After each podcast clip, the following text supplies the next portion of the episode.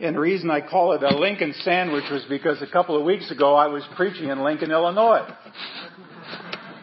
And then a week or so ago I was preaching in Nixa, Missouri, and today I'm in Lincoln, Nebraska. So I saved you guys to complete my sandwich for today. Yeah, I am up to a lot of different things. I can't seem to get away from it. As Larry mentioned, I, I started my life as a teacher, high school, even college basketball coach, transitioned into the ministry over the years. I don't know how long, this is 50 some years I've been in ministry, I guess. Uh, but I should probably just update you a little bit what I, uh, what I'm doing.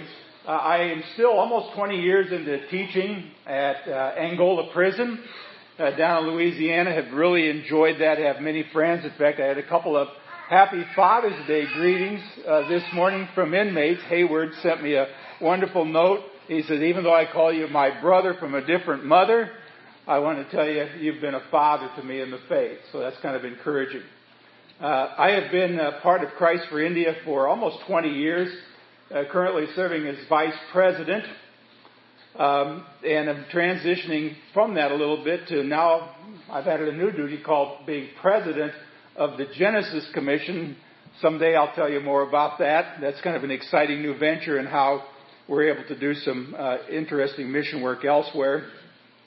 I've also been serving as both president and vice president of the Theological Council for Crossways International Ministry, which kind of boggles my mind. Anybody who went to school with me would probably be stunned that I'm a pastor, first of all.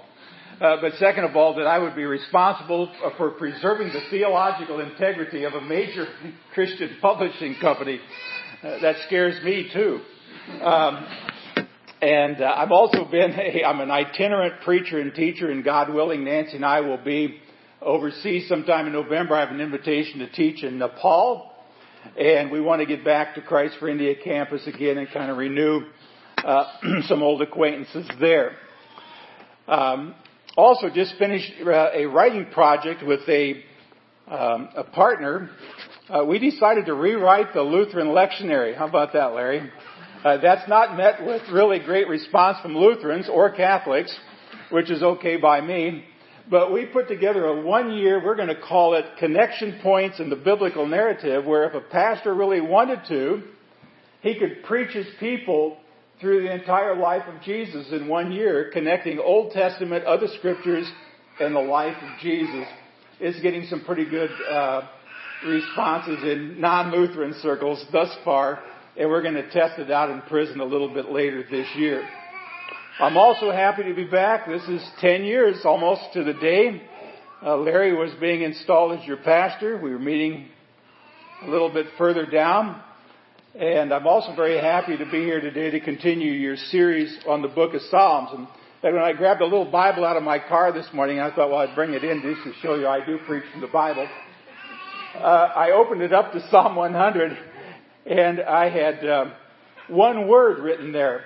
And the question was, why? And I don't remember when I did this, but when I look back at the Psalm, it says, shout for joy, worship the Lord, know the Lord is God, enter his gates with thanksgiving, give thanks to him, and then I wrote the word why. Well, that's kind of what the whole sermon is about this morning. Why should we do this, and why should we do this to all generations? Thank you very much for.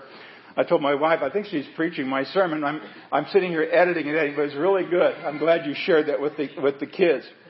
This text, Psalm 100, is really one of the most beloved uh, Psalms. Uh, many years ago, this uh, hymn or this psalm was sung to the tune of what they called the Old 100th. If you are a Lutheran from way back in the old TLH, uh, today we kind of know it as the doxology. Praise God from whom all blessings flow. Uh, you can actually find a kind of a contemporary musical version of Psalm 100. Uh, some of them actually sing it to all creatures uh, that on earth do dwell. And uh, the Hebrew text actually calls it a psalm for giving thanks. And even though there are a lot of uh, Thanksgiving Psalms of the 150 in your scriptures, this is the only one that is specifically titled that way. It's sometimes called jubilate, joy, uh, O be joyful. Uh, in an Old Testament time, Psalm 100 was used part of their synagogue worship. And so these simple words we're going to look at today have been used by God's people in worship for over 3,000 years. So this is Golden Oldie Sunday at Word of Life in Lincoln. But I want to draw your attention. I'm only going to talk about verse 5 this morning. And uh, it gives us three reasons to praise God. And they're, they're relatively simple.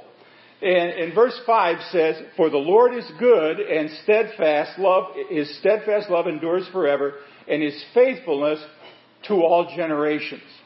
And, and it's really kind of neat that to all generations falls on a Father's Day Sunday as well.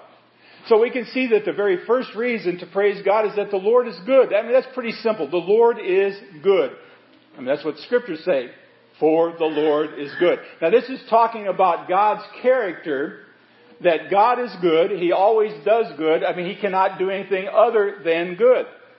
Now, I don't know the personal circumstances of all of you here today. I barely know mine. I know some of my wives, you know, but there are other, what your circumstances are, I really don't know. Uh, but I'm guessing that some of you are perhaps either in difficult places, getting ready to go into difficult places, or just coming out of difficult places. Uh, you're kind of maybe wondering whether things are going to get better in your life or not.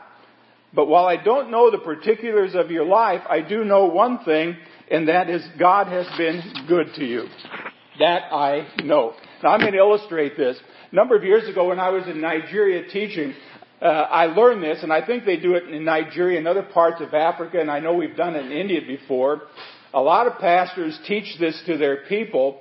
Uh, it's a simple antiphonal chant. I had to use some Lutheran language this morning. I used the word antiphonal, so that gets me some credit in the Lutheran church. The pastor says this, God is good, and the people respond by saying, all the time. And then the pastor says, all the time. And the people respond with, God is good. And then the congregation would shout together, and I am a witness. Now we're going to try that. Do you think you got this down? This is pretty difficult stuff, but let's try this. God is good. All the time. All the time. God is good. And I am a witness. Now, what a powerful and personal affirmation that is. I mean, not just that God is good, I mean, this much we already know. But to declare out loud in one voice that it's all the time that God is good, and in every circumstance, what? We are His witnesses to it. And I find that personally affirming. See, everything we see around us really confirms this great truth. I mean, sometimes God's goodness is seen very quickly. Like, wow, wow, boy, God was good, wasn't He? Other times it's like, I wonder when God's going to start being good again.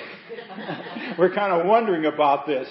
But eventually we realize something, and that is that nothing leaves God's hand that does not touch His goodness in one way or another.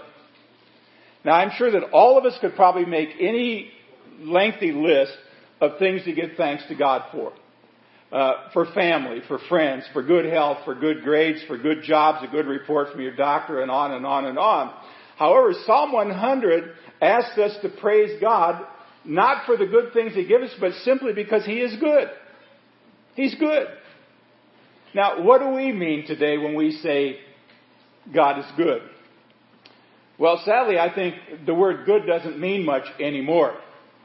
Parents, when you ask your kids how was school today, where do they go? Hmm, it's good. You say to your wife or husband, how are you today? Hmm, I'm good. Um, I do this every once in a while. My wife doesn't like it, but uh, I'll go to a store and you know the cashier, she'll say, "Have a good day," and I say, "No thanks, I have other plans." I, I'm not really supposed to do that, but it slips out every once in a while. Now, we often use the word good, but exactly what does that mean? Now, one author points out that being good means sharing what you have with other people. I mean, that's certainly good. I mean, you share your food with people who are hungry. Uh, you give of yourselves to somebody who's sick. You visit them. You visit prisoners. Uh, you visit the elderly. You reach out. I mean, you're, you're doing good. But you know something? On a much grander scale, we can see the goodness of God just in the creation of this universe. I mean, I, this is kind of an interesting thing to me that God did not create us because He lacked anything. God does not need us. It's kind of astounding, isn't it? God didn't create us because there was something missing in his life. He created us because He desired to share His, His image with us. He didn't have to do that, but He did that because that's how good a God we have. Scripture says He made us and we are His. That's what the psalmist says. And the very fact that you are even here today, your existence, proves the goodness of God. He cared enough to create you. He cared enough to send His Son to die for you. Now surely, God is good all the time. All the time is, is good. And guess what? You and I are witnesses to that fact. That's why we need to learn to tell what I call God stories. Now, I'm going to mention a person I've gotten to know in the last couple of months. Her name is Monica. She happens to be a barista at a coffee shop I go to most every morning. A number of weeks ago, I said, what are you doing this weekend? She says, well, I, am going to go out. I've got three girlfriends. We're just going to hang out by the lake. And I said, are you going to be telling God stories? And she says, what do you mean? I said, well, Monica, has anything good happened to you lately where you just kind of went, wow, only God? she said, oh yeah, lots of things. I said, share a few of those. Well, Monday when I went back, she says, oh, what a great weekend. She said, but we were sitting around and the girls were like, what should we do? And I said, let's tell God stories. and we spent an evening telling each other how good God was. You know, sometimes people will actually stop you and talk to you and they ask you how things go. Now, you don't want to just jump right into it, but I think we need to tell more God stories. We need to build relationships between ourselves and other people kind of like building a bridge between us and somebody else. When you build that relationship, eventually you can take Jesus across that bridge as you tell a God story. To share that. Well, here's another way uh, to praise God. Why? And it says, His love endures. His steadfast love endures forever. And some versions of the Bible say His steadfast mercy endures forever. Uh, but God's goodness speaks of His character. Mercy speaks of His nature. See, mercy is God's goodness in relationship to sinners. And I'm pretty sure that all of us here this morning are sinners. In fact, I know some of you better than others. You're maybe better sinners than others, as far as I know. Some of you are my relatives, and I know it for sure. Uh, see, if God, if God's goodness speaks of His character, we're going to deal with His mercy here too. He forgives sin. He forgives past sin. He per- forgives present sin. He, con- he forgives future sin. And because God's mercy endures forever, guess what? There is no end to this forgiveness, this mercy that He extends to us. See, before time, the Bible says He was the eternal Father of mercies. And since God is eternal, His mercy extends all the way into the future further than the human mind can even conceive. And when eternity is finally done, if we could actually figure out what that means, God's mercy will still endure. It never runs out. It's never exhausted. And when you feel like you've lose, used up your entire allotment of mercy and forgiveness, you're going to discover that there's still a giant river flowing from the, from the throne of God. See, God's mercy is not like the weather. And thank you for inviting me for the College World Series where I could sit in 100 degree heat to watch the longest nine inning baseball game in the history of the College World Series yesterday. But it doesn't depend upon the weather. It does not depend on anything you may do. There's nothing you can do, as they say, to make God love you more, and there's nothing you can do to make God love you less. His mercy is so great, His love is so free that it is truly infinite and everlasting. Now, where do we see God's love and mercy? I'd say most clearly we see it at the cross. You, know, you fix your eyes on the bloody cross of Calvary and you gaze into the dying eyes of the very Son of God. And there you find grace unmeasured. There you find mercy undeserved. There you find love that's way beyond anything we could ever ask for or imagine. Now, a month or so ago, I, I received an email message from someone I, I didn't know. It seems that this woman has been attending a church where I preach at in the Springfield, Missouri, Nixa area uh, since about the first of the year when I started helping those two churches. And she wrote to me a little bit of her personal story and her struggle to actually live for the Lord. I want to read you just kind of the tail end of her email. She said, Your messages on God being faithful to the fallen and the tempted shook me in my very seat. Sometimes I feel as if you have a spotlight on me as you preach, and I wish you would shut it off and shut up because every, she's being honest, and everyone knows you're talking about me. but your message on God finishing what He started really helped me in a way you will never realize. To know that God will do something with me is joy enough. I often feel like I'm just trudging through my days, waiting for something miraculous to happen, just hoping that I don't fall into some other great sin. If I could just make it to Sunday, then I'll be okay, has been my plea for many years. But knowing that God wants to do something with me has rekindled a little more faith for my future. God's truly amazing grace is so simple, and when understood, it's all based on His love and no matter what I do or don't do, no matter who I struggle with becoming, and no matter what I do to mess everything up, He still has a plan for me. What an awesome God I serve. Now, friends, that's the difference God's love, His goodness, and His mercy and His faithfulness brings. His mercy endures forever. But there's a third reason here, and that is because His faithfulness continues In fact, it says to all generations.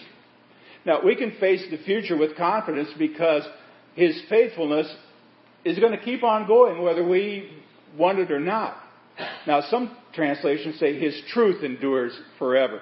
And that's entirely correct because God's truth and His faithfulness both kind of spring from that same nature of Him being a loving, merciful God. I mean, God is true in Himself. There's no deceit in God, no falsehood, no error in His nature. He's true in dealing with His creation. He's true in dealing with us. Uh, he's true in His promises. Now, where could you possibly find a promise that God has not kept? I mean, what has God ever said that He has not followed up on? See, no changes can produce changes in God. I mean, the scripture says, I am the Lord, I change not. Well, some of us, we're like chameleons. We change all the time. See, all things are moving according to God's divine plan. There are no mistakes. Now, you might think otherwise. You might say, well, all things are against me, but that's not true. All things are for you. The problem is you just don't quite see it yet. See, God is always out there ordering for the best. Now, that final phrase, to all generations, now it literally means from generation to generation. From what? little pea pebbles all the way up to snowballs and beyond. Now, Exodus chapter 20, verse 6, if I make an Old Testament connection a little further back, actually says, uh, His love is to a thousand generations. Now, I had to figure that out. Uh, biblical generation is what? Is 40 years.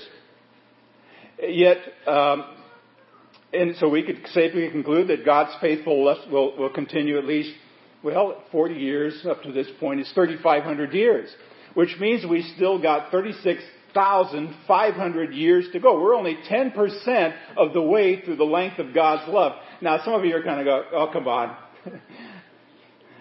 That's not literal, is it? well, the answer is probably not. But it's not figurative either. It's not figurative either.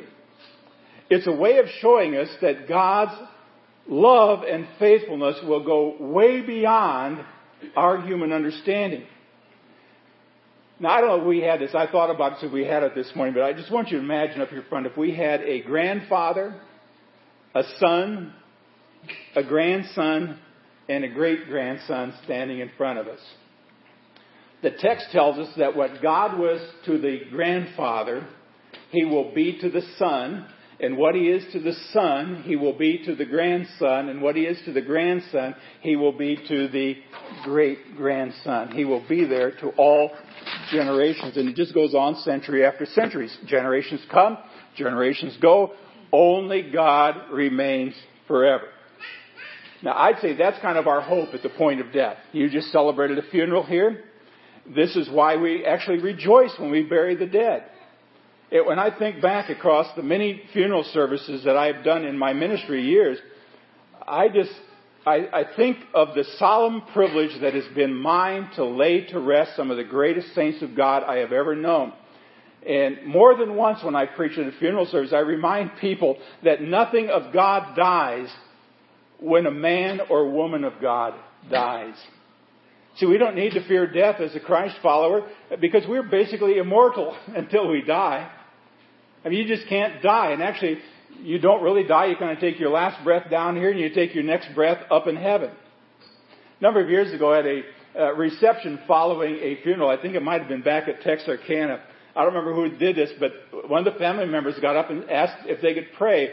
And they prayed something like this We thank you, Lord, for the death of one of our saints.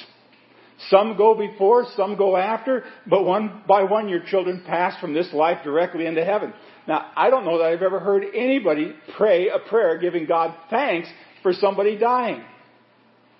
But those words kind of touched my heart. See, I'm glad for God's thankfulness. It transcends generations. Now, I'm 73 years old and I'm heading for who knows what. Well, I, I've got my Aunt Esther here this morning who's 99. I might catch that. I might blow right past her. I don't know. I got my aunt who's 95. I got a mother-in-law who's going to be pushing 95, 96 years old. I may not make it to the first game, first game today. I, I don't know when it's going to be. But not long ago in my Friday morning Bible class at the College of the Ozarks, one of the people asked a very interesting question and I'm going to ask it of you. If you were dying and you had just 30 seconds to pass along your highest values to your family, what would you say? You got 30 seconds to pass along your highest values to your family. Immediately I thought of a phrase of mine. It's kind of my mission statement, which is see the vision, live the mission, feel the passion. We ought to see the vision of the past of where God has been in our life. We need to see a vision of where God is in the present. We need to see a vision where God will ultimately be in the future. We need to live the mission, and there is only one mission. It is that go commission. It is the co-commission. It is not the O mission, by the way. I love Acts chapter 1 verse 8 because it says you need to feel the passion. It says when the Holy Spirit comes on you, you will what? You will be my witnesses. Now, witness in the Greek is martyrio. It means you're going to be my martyrs. In fact, when you read the New Testament, every time you see the word witness, when he asks you to be a witness, understand that word means you're ready to die for the cause of Jesus Christ. If that's all they put on my tomb was my name, when I was born, when I died, and put down vision, mission, and passion, that would be enough. In one sense, that's all I really care about. And I, I would just say if my kids, and if my family understood that, and if they carried it on, I would just be happy as a clam at high tide. But you know, if my values are weak, that promises becomes punishment. But I'm praying that my family would follow on. And because God is faithful, we can trust Him throughout all generations. And he, uh, this is great hope, I think, for parents who worry about their kids. I don't know any parents that don't worry about their kids to some extent. I mean, mine are creeping into their 50s now. We still worry about them from time to what are they up to now? Uh, but you know, the God who took care of us will take care of our children.